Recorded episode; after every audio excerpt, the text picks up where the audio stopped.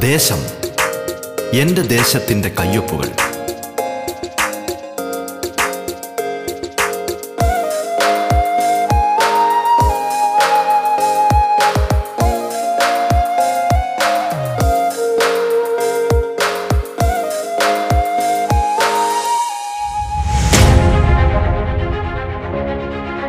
നമസ്കാരം പ്രിയ ശ്രോതാക്കളെ. ദേശത്തിലേക്ക് സ്വാഗതം. പതിനഞ്ചാം നിയമസഭയിലെ ജനപ്രതിനിധികൾ അതിഥികളായി എത്തുന്ന പ്രത്യേക പരിപാടിയാണ് ദേശം. കേരളത്തിലെ നൂറ്റി നാൽപ്പത് നിയോജക മണ്ഡലങ്ങളിലൂടെ അതിന്റെ വൈവിധ്യങ്ങളിലൂടെ ജനകീയ വിഷയങ്ങളിലൂടെ വികസന പദ്ധതികളിലൂടെ സാംസ്കാരിക ചിത്രങ്ങളിലൂടെ എന്നുവേണ്ട എല്ലാ തലത്തിലുമുള്ള സമഗ്രമായ ഒരു യാത്രയാണ് ദേശം കൊണ്ട് അർത്ഥമാക്കുന്നത്. ഈ യാത്രയിൽ തങ്ങളുടെ നിയോജക മണ്ഡലത്തിന്റെ നേർചിത്രങ്ങൾ കേരളത്തിന് മൊത്തമായി പരിചയപ്പെടുത്തുന്നത് അതത് മണ്ഡലങ്ങളിലെയും ജനപ്രതിനിധികളാണ്.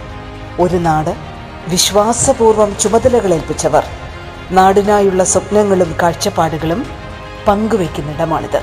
നിങ്ങൾക്കൊപ്പം ഞാൻ ധന്യലക്ഷ്മി.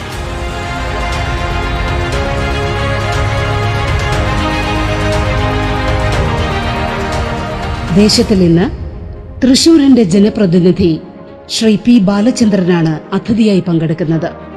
കേരളത്തിന്റെ സാംസ്കാരിക നഗരിയുടെ വികസന സ്വപ്നങ്ങളും കാഴ്ചപ്പാടുകളുമാണ് എം എൽ എ ഇന്ന് നമ്മോട് പങ്കുവയ്ക്കുന്നത്. സ്വാഗതം ദേശത്തിലേക്ക്.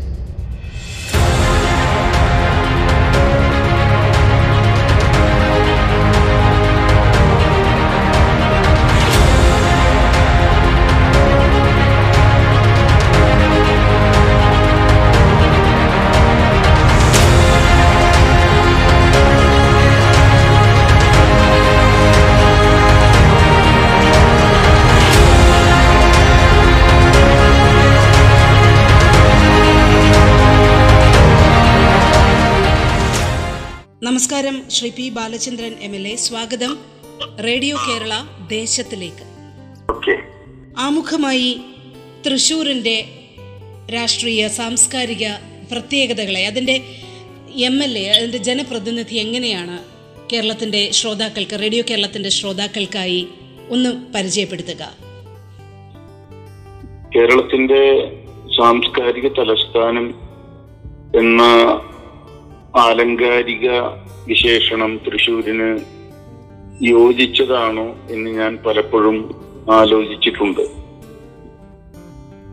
മറ്റ് ജില്ലകളെ അപേക്ഷിച്ച് ഒരുപക്ഷെ സാംസ്കാരിക സ്ഥാപനങ്ങളും സാംസ്കാരിക പ്രസ്ഥാനങ്ങളും തൃശ്ശൂരിലുണ്ടായിട്ടുണ്ടാവാം പക്ഷേ കാലക്രമേണ തൃശ്ശൂരിന് മറ്റ് എല്ലാ സവിശേഷതകളെക്കാൾ കവിഞ്ഞ് വകവെച്ച് കിട്ടിയിട്ടുള്ള സാംസ്കാരിക തലസ്ഥാനം എന്നുള്ള പദവി ആ മണ്ഡലത്തിന്റെയും ആ ജില്ലയുടെയും പ്രത്യേകതകൾ വെച്ചുകൊണ്ട് ഇപ്പോഴും അതേ തനിമയോടെ നിലനിൽക്കുന്നുണ്ടോ എന്നുള്ള ഒരു ആത്മപരിശോധന നടത്താൻ തൃശൂർ ജനത അല്ലെങ്കിൽ തൃശൂരിലെ നിവാസികൾ തയ്യാറാകണം എന്നുള്ള ഒരു അഭിപ്രായമാണ് എനിക്കുള്ളത്. കെ ജി ശങ്കരപ്പിള്ള എഴുതിയിട്ടുള്ള രണ്ട് വരികളാണ് തൃശൂരിനെ കുറിച്ച് ഓർക്കുമ്പോൾ എനിക്ക് ഓർമ്മ വരുന്നത്. മുട്ടറ്റമേയുള്ളൂ ഭൂതകാല കുളിർ. നമ്മളൊക്കെ ഒരു ഭൂതകാല പെരുമയിൽ അതിന്റെ മുഴക്കത്തിൽ വിശേഷണങ്ങൾ ചാർത്തി സ്വയം മേനി നടിക്കുന്നവരാണോ എന്നുള്ള ഒരു ആത്മപരിശോധന നടത്തേണ്ടതുണ്ട് എന്നുള്ള സമകാലീന സന്ദർഭത്തിലാണ് ഞാൻ താക്കളുമായി സംസാരിക്കുന്നത് ആ റേഡിയോ കേരളം. നിങ്ങൾ കേട്ടുകൊണ്ടിരിക്കുന്നത് ദേശം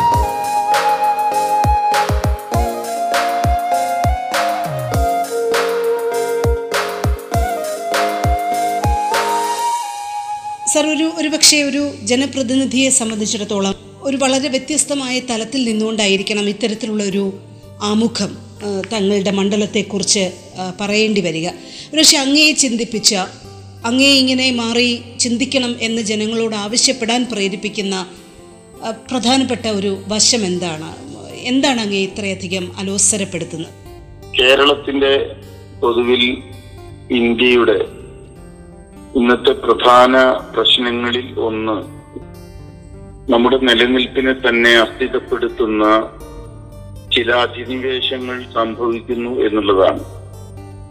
ഒന്ന് കേരളം പൊതുവിൽ തൃശൂർ ജില്ല ഒക്കെ അടയാളപ്പെടുത്തുന്നത് സെക്കുലറിസം സാംസ്കാരിക മതനിരപേക്ഷ മുന്നേറ്റങ്ങൾക്ക് പ്രാധാന്യം കൊടുക്കുന്ന ജനങ്ങൾ ജീവിക്കുന്ന ഇടം എന്നുള്ള നിലയ്ക്കാണ്. ഈ മതനിരപേക്ഷ മൂല്യങ്ങൾക്ക് എന്തോ മങ്ങലേറ്റിട്ടുണ്ട് എന്നുള്ള അഭിപ്രായമാണ് എനിക്കുള്ളത്. മതനിരപേക്ഷ മൂല്യങ്ങൾക്ക് മങ്ങലേറ്റു എന്ന് ഞാൻ പറയുമ്പോൾ ഉത്സവങ്ങൾ പെരുന്നാളുകൾ അതുപോലെ തന്നെ മറ്റാഘോഷങ്ങൾ മതപരമായ ഐക്യം തൃശൂരിൽ അല്ലെങ്കിൽ സമീപ മണ്ഡലങ്ങളിൽ അല്ലെങ്കിൽ പൊതുവിൽ കേരളത്തിൽ ഇല്ലേ എന്ന് നിങ്ങൾക്ക് ചോദിക്കാം.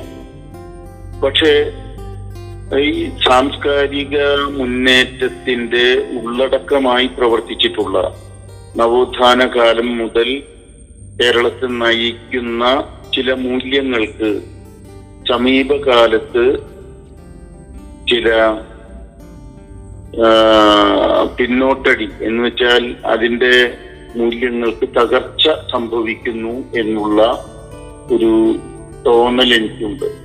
പൊതുസമൂഹം സിവിൽ സൊസൈറ്റി അതിന്റെ പൊതുജീവിതത്തിൽ നിന്ന് മാറി നിൽക്കുന്നു ജാതിയും മതവും എന്നൊക്കെ നമുക്ക് തോന്നുന്നു എങ്കിലും ജാതി മത സങ്കുചിത ചിന്തകളുടെ ഒരു ഒരു പ്രബലമായ കടന്നുവരവ് മറ്റൊരു വിധത്തിൽ പ്രച്ഛന്നമായി സംഭവിച്ചുകൊണ്ടിരിക്കുന്നു എന്നുള്ള യാഥാർത്ഥ്യത്തെ അഭിമുഖീകരിക്കാതെ വയ്യ എന്നുള്ളത് കൊണ്ടാണ് ഞാൻ സംസ്കാരം എന്നുള്ള നമ്മുടെ ആർജിതമായ എല്ലാ അർത്ഥങ്ങളും ഉൾക്കൊള്ളുന്ന ആ വാക്കിന് പഴയ വിൽപ്പത്തി പഴയ ആ രീതിയിലുള്ള ഒരു നിലനിൽപ്പുണ്ടോ എന്നുള്ള സംശയത്തിലേക്ക് ഞാൻ എത്തിച്ചേർന്നത്. ഈ- പറയുന്ന വർഗീയ അല്ലെങ്കിൽ മതപരമായ ചിന്തകൾക്ക് കൂടുതൽ പ്രാമുഖ്യം കൊടുക്കുന്ന തരത്തിലുള്ള ഒരു ഒരു രീതി അത് തൃശ്ശൂരിന്റെ മാത്രം ഒരു പ്രത്യേകതയല്ല എന്നുള്ളത് അങ്ങയുടെ വാക്കുകൾ കടമെടുത്തുകൊണ്ട് തന്നെ പറയുകയാണ്. കേരളത്തിൽ ഉടനീളം ഒളിഞ്ഞും തെളിഞ്ഞും അത്തരത്തിലുള്ള കടന്നുവരവുകളും ശക്തമാകലുകളും ഒക്കെ നമ്മൾ കാണുന്നുണ്ട്. പക്ഷെ ഇതിനെ ചെറുക്കുന്നതിൽ പലപ്പോഴും പല ബഹുജന പ്രസ്ഥാനങ്ങളും കൂട്ടായ്മകളും ഒക്കെ വളരെ സമൃദ്ധമായി ശ്രമിക്കുകയും ചെയ്യുന്നുണ്ട്. ആ ചെറുത്തുനിൽപ്പിന് എവിടെയെങ്കിലും ഒരു മങ്ങൽ വന്നിട്ടുണ്ടോ? ഇത്ര അങ്ങ് ഇത്ര ആശങ്കയോടുകൂടി അത് പങ്കുവെക്കുമ്പോൾ എന്താണത് കൊണ്ട് വിവക്ഷിക്കുന്നത്? അങ്ങ് എന്താണ് പറയാൻ ശ്രമിക്കുന്നത്? വന്നിട്ടുണ്ട് എന്നുള്ള ബോധ്യത്തിലാണ് ഞാൻ നിൽക്കുന്നത്. പ്രത്യേകിച്ച് സമീപകാല കേരളത്തിലെ ചില രാഷ്ട്രീയ സംഭവവികാസങ്ങൾ അത് ഇപ്പോ പ്രത്യേകിച്ച് ആയിരത്തി തൊള്ളായിരത്തി ഇരുപത്തിയൊന്നിൽ മലബാർ കലാപം മലബാർ കലാപത്തിന്റെ രാഷ്ട്രീയ ഉള്ളടക്കത്തെ വ്യാഖ്യാനിക്കുന്നതിലും അതിനെ കേരള ചരിത്രത്തിൽ രേഖപ്പെടുത്തുന്നതിലും സമീപകാല രാഷ്ട്രീയം കാണിക്കുന്ന ചില വ്യഗ്രതകൾ അതിനെ തിരുത്താനും അതിനെ ഒരു വർഗീയ പക്ഷപാതിത്വത്തിൽ നിരീക്ഷിക്കുന്നതിനും ശ്രമിക്കുന്നതിനുള്ള ചില ശ്രമങ്ങൾ. അതുപോലെ തന്നെ ഇപ്പോ കേരളത്തിന്റെ സാംസ്കാരിക തലസ്ഥാന നഗരിക്കകത്ത് തന്നെ സംഭവിച്ചുകൊണ്ടിരിക്കുന്ന ഇപ്പോ ഇടതുപക്ഷത്തിന് വലിയ തോതിലുള്ള മാർജിൻ കിട്ടിയ പല മണ്ഡലങ്ങളും ഒക്കെ ഉണ്ട് എന്നുള്ളതൊരു യാഥാർത്ഥ്യമാണ്. പക്ഷെ അവിടെ എല്ലാം വർഗീയത വളർത്തുന്ന രീതിയിലുള്ള ചില ഉണർവുകളും ചില പ്രചരണങ്ങളും ചില അടിസ്ഥാനപരമായ മാറ്റങ്ങൾക്ക് വ്യഗ്രത കാണിക്കുന്ന സംഭവങ്ങളുമെല്ലാം ഉണ്ടാവുന്നു എന്നുള്ളത് കേരളത്തെ വഴി നടത്തിച്ച നവോത്ഥാന മൂല്യങ്ങൾക്കും നിശ്വനായ ഒരു മത മതനിരപേക്ഷ മൂല്യത്തിൽ ഒരു മനുഷ്യനെ കാണുന്ന ഒരു സംസ്കാരത്തിന് വിരുദ്ധമായി സംഭവിക്കുന്ന കാര്യങ്ങളായി ഞാൻ കാണുന്നു. നിങ്ങൾ കേട്ടുകൊണ്ടിരിക്കുന്നത് ദേശം.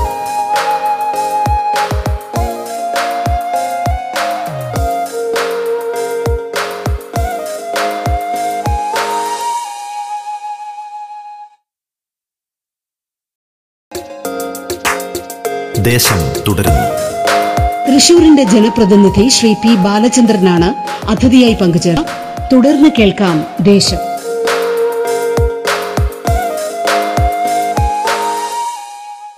സമീപകാലത്ത് ഉള്ള രാഷ്ട്രീയ പോരാട്ടങ്ങൾ രാഷ്ട്രീയ ജനാധിപത്യത്തിലെ രാഷ്ട്രീയ മത്സരങ്ങളുടെ ചേരുവകളിൽ തന്നെ വലിയ വ്യത്യാസങ്ങൾ വന്നിട്ടുണ്ട്.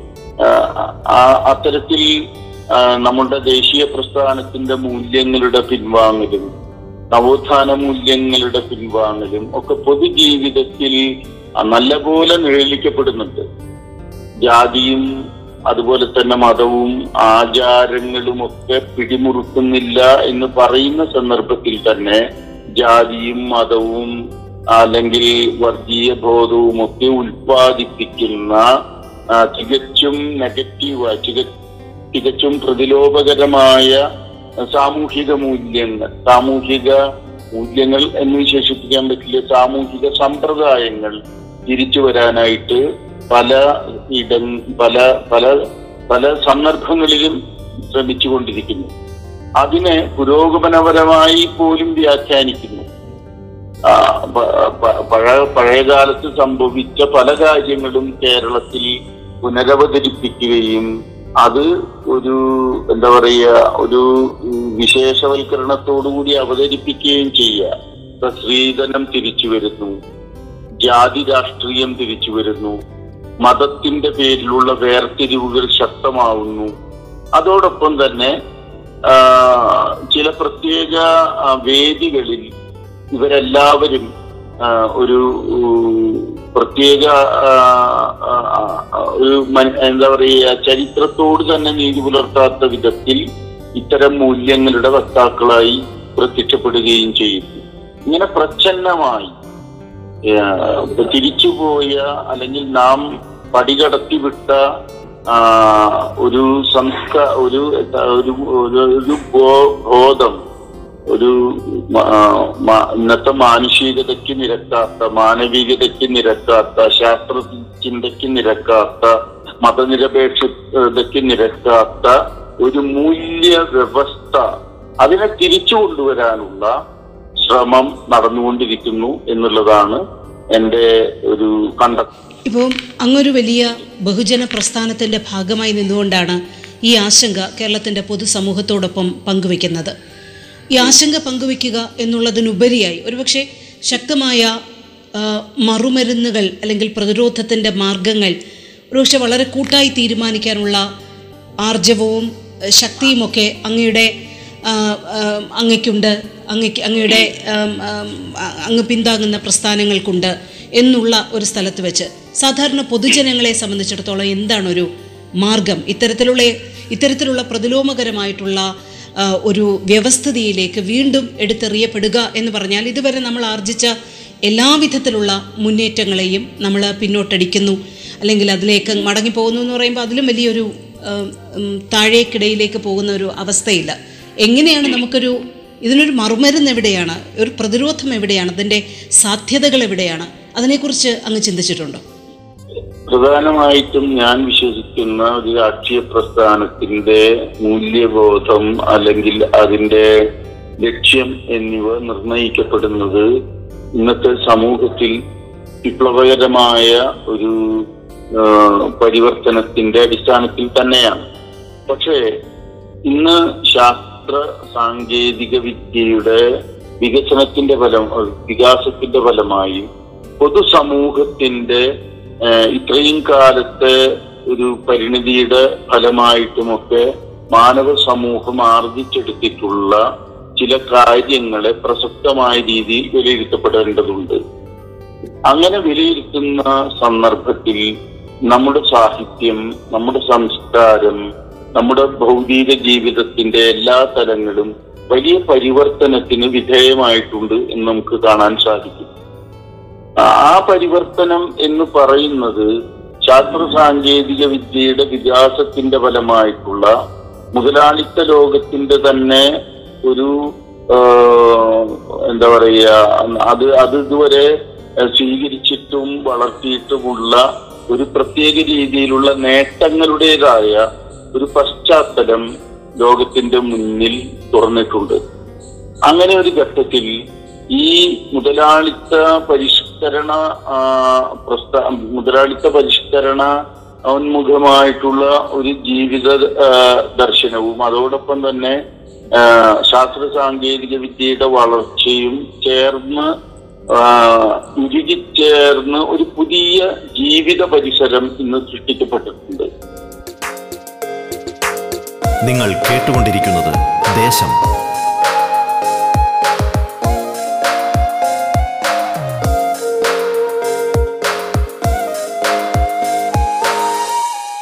ഈ ജീവിത പരിഷ്കരത്തോട് അതിന്റെ വ്യത്യസ്തതകളെ ഉൾക്കൊള്ളുകയും അതോടൊപ്പം തന്നെ അതിലെതിർക്കപ്പെടേണ്ട വസ്തുതകളെ തിരിച്ചറിഞ്ഞ് എതിർക്കുകയും ചെയ്യുക എന്നുള്ള ഒരു സമീപനത്തിന് ഇടതുപക്ഷം തന്നെ സ്വയം നവീകരിക്കേണ്ടതായ ഒരു സന്ദർഭത്തിലാണ് ഇന്ന് കേരളത്തിന്റെ പരിസരം എത്തി നിൽക്കുന്നത് എന്നുള്ളതാണ് യാഥാർത്ഥ്യം. ഞാൻ ഒന്നുകൂടി പറയാൻ ആഗ്രഹിക്കുന്നു. ഒരു പ്രതീതി യാഥാർത്ഥ്യത്തിന്റെ ഒരു വെർച്വൽ റിയാലിറ്റിയുടെ ലോകത്താണ് ഇന്ന് കേരളം എത്തി നിൽക്കുന്നത്.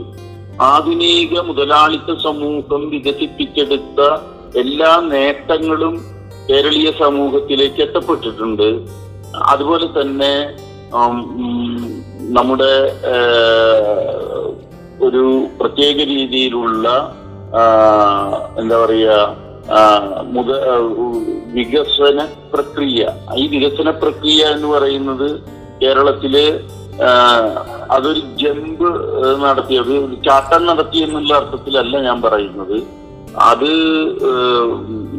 എന്താ പറയാ ഫ്യൂഡലിസത്തിൽ നിന്ന് മുതലാളിത്തത്തിലേക്കുള്ള വളർച്ചയിൽ നമ്മളെടുത്ത സമയത്തെ ഒക്കെ മറച്ചു വെച്ചുകൊണ്ട് ഒരു പ്രത്യേക രീതിയിലുള്ള വികസന ഘട്ടം അത് ആവിഷ്കരിച്ചിട്ടുണ്ട്.